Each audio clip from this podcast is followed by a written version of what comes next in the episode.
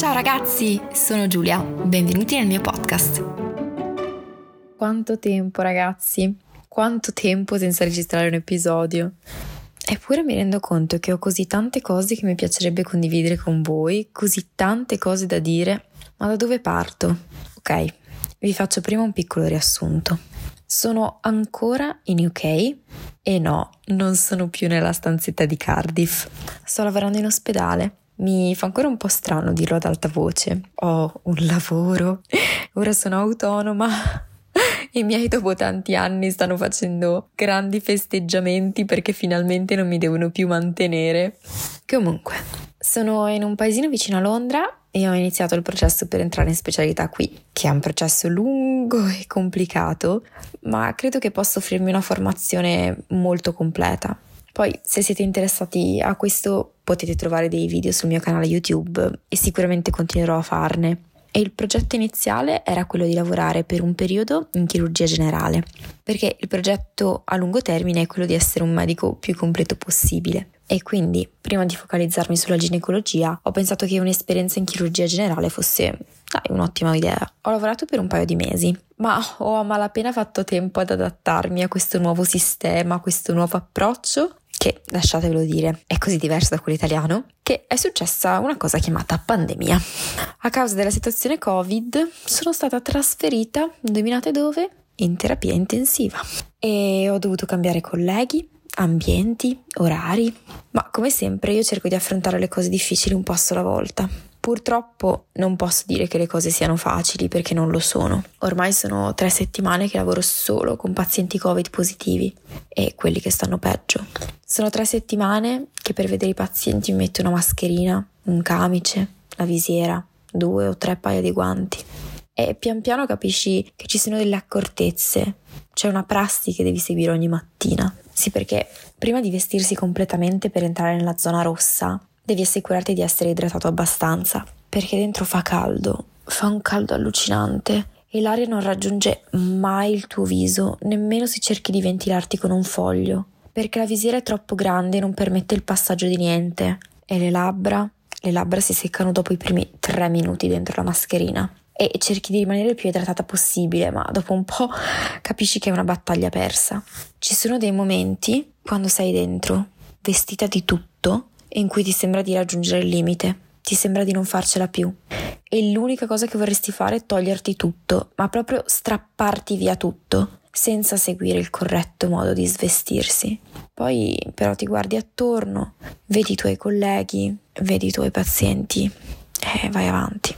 Allo stesso tempo, però, per rimanere idratato, non puoi bere troppo prima di entrare, perché se devi andare in bagno mentre sei vestito e magari sei entrato solo da due ore o tre, è come sprecare dispositivi di protezione e non puoi uscire ed usare un altro set di tutto solo perché non sei riuscito a trattenerti. È una questione di equilibri, non troppo e non troppo poco. E se vi chiedete com'è lavorare in terapia intensiva, è tosta è surreale. Nel reparto ci sono poche finestre.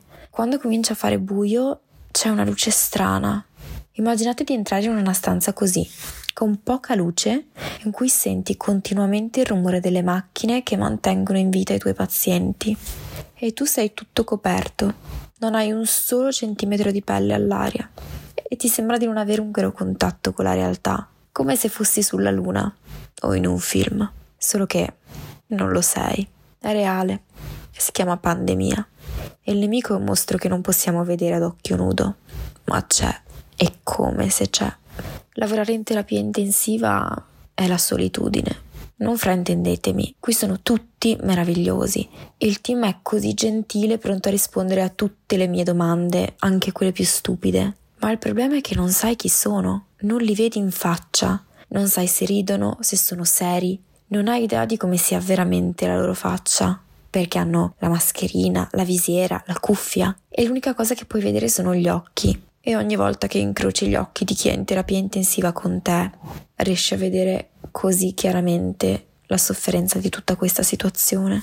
Quindi immaginatevi essere trasferiti in un nuovo reparto in cui non conoscete nessuno e la maggior parte dei colleghi che incontrate dentro quando siete bardati non sapreste riconoscerli fuori. senza tutti i dispositivi di protezione. Provate però a pensare cosa può essere per un paziente vedere continuamente occhi, maschere, camici e mai un volto, mai un sorriso.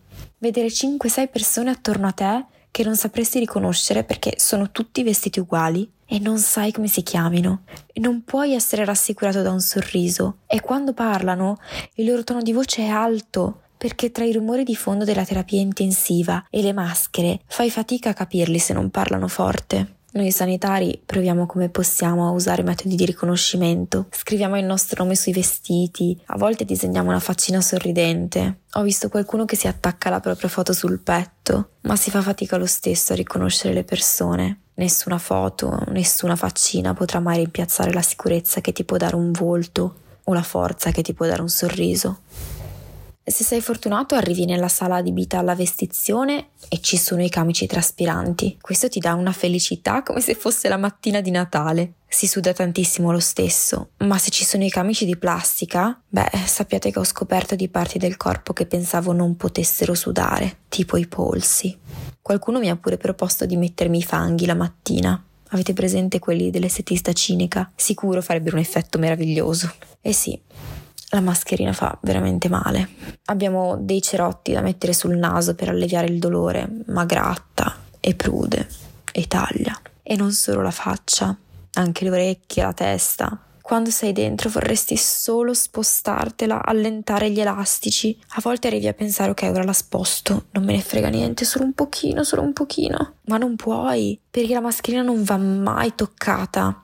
E questa è una regola che ci terrei che usaste anche quando mettete le mascherine chirurgiche. Vanno indossate con le mani pulite, non vanno più toccate. Se avete prurito, vi assicuro che passa. Non ci pensate. Assicuratevi che sia messa bene, perché una volta messa non può più essere toccata. Cioè, pensate ai chirurghi in sala operatoria. Avete mai visto qualcuno che si aggiusta la mascherina? Direi di no. Potete aiutarvi con i movimenti del viso. Ormai io sono un'esperta, ma mai usare le mani.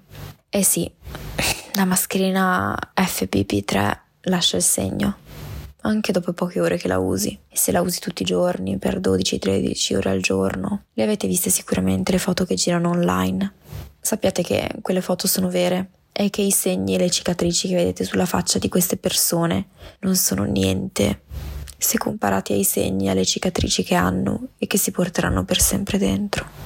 E io in questa situazione approfitto per ringraziare gli infermieri pubblicamente. Vi ho sempre stimati, sappiatelo, ma ora, ora che ho visto veramente quello che fate in terapia intensiva, sapete, noi medici facciamo il giro visite, trattiamo i pazienti, poi spesso dopo 6-7 ore usciamo e torniamo dentro dopo un paio d'ore, oppure se c'è bisogno. Ma gli infermieri, gli infermieri stanno dentro 12-13 ore, con brevi pause, fanno tutto il loro lavoro bardati da capo a piedi e io non posso che stimarli veramente dal profondo del cuore. Io nel mio piccolo cerco di aiutarli come posso e se anche voi siete medici, chiedete sempre loro se potete aiutarli. A volte cose semplicissime possono veramente alleggerire tanto il loro carico di lavoro. Ultimamente ricevo così tanti messaggi, ma non solo sui social, anche dai miei familiari, amici, mi dicono che sono orgogliosi di me, che sono un eroe. Ma io non mi sento un eroe non mi sento speciale. Amo quello che faccio, amo aiutare, assistere e curare le persone, quello per cui ho studiato tanto, quello che mi rende felice. Credo che medicina sia così lunga per un motivo, è una prova di resistenza, no? E se arrivi alla fine significa che sei disposto a sacrificare alcuni aspetti della tua vita per aiutare gli altri. E credo che in questa situazione, se dovessi veramente rimanere a casa con le mani in mano, impazzirei. Perché ho studiato per questo. Sicuramente non sono ICU trained, cioè non so niente di terapia intensiva, ma sono un medico e posso sicuramente aiutare, anche solo nelle procedure di base, nel visitare i pazienti. Quindi anche se non posso mentire, ho paura. La mattina mi alzo felice di poter aiutare nel miglior modo che posso, ma non mi sento un eroe, non mi sento forte, perché quello che vivo ogni giorno non mi fa sentire un eroe, né tantomeno forte, perché non ci sono solo belle notizie. Lo vedete al telegiornale sicuramente, vedete quante vittime questo nemico invisibile sta causando, ma quello che vedete voi è un numero e viverlo sulla propria pelle è un'altra cosa. Quando seguite un paziente che fino a un paio di giorni prima era abbastanza stabile, per scoprire al turno successivo che non sta migliorando, e tu già lo sai, e pensi a quello che potresti fare per aiutare, a che farmaco potresti utilizzare, riguardi la sua storia clinica cercando di capire dove, dove abbiamo sbagliato, cosa avremmo potuto fare di diverso e non lo sai. Guardarlo e sapere che probabilmente non ce la farà ti ricorda così chiaramente che non sei un eroe e che la medicina arriva fino a un certo punto, ma fa male e a volte un po' ti devi estraniare perché pensare al paziente che tre giorni prima è stato intubato, che ha parlato l'ultima volta con i familiari e che non ce l'ha fatta è tanto doloroso. Questi pazienti sono madri, padri, figli e nonostante i tuoi sforzi non ce la fanno. E se penso che noi, un gruppo di sconosciuti coperti da testa a piedi, siamo stati l'unica cosa che hanno visto prima di addormentarsi per essere intubati e che da quel sonno non si sono più svegliati, mi rendo veramente conto che non darò più per scontato la bellezza di un volto umano e non darò più per scontato la forza di un sorriso. Dicono che ci vorrà del tempo per tornare alla normalità e nessuno sa veramente di quanto tempo si tratti.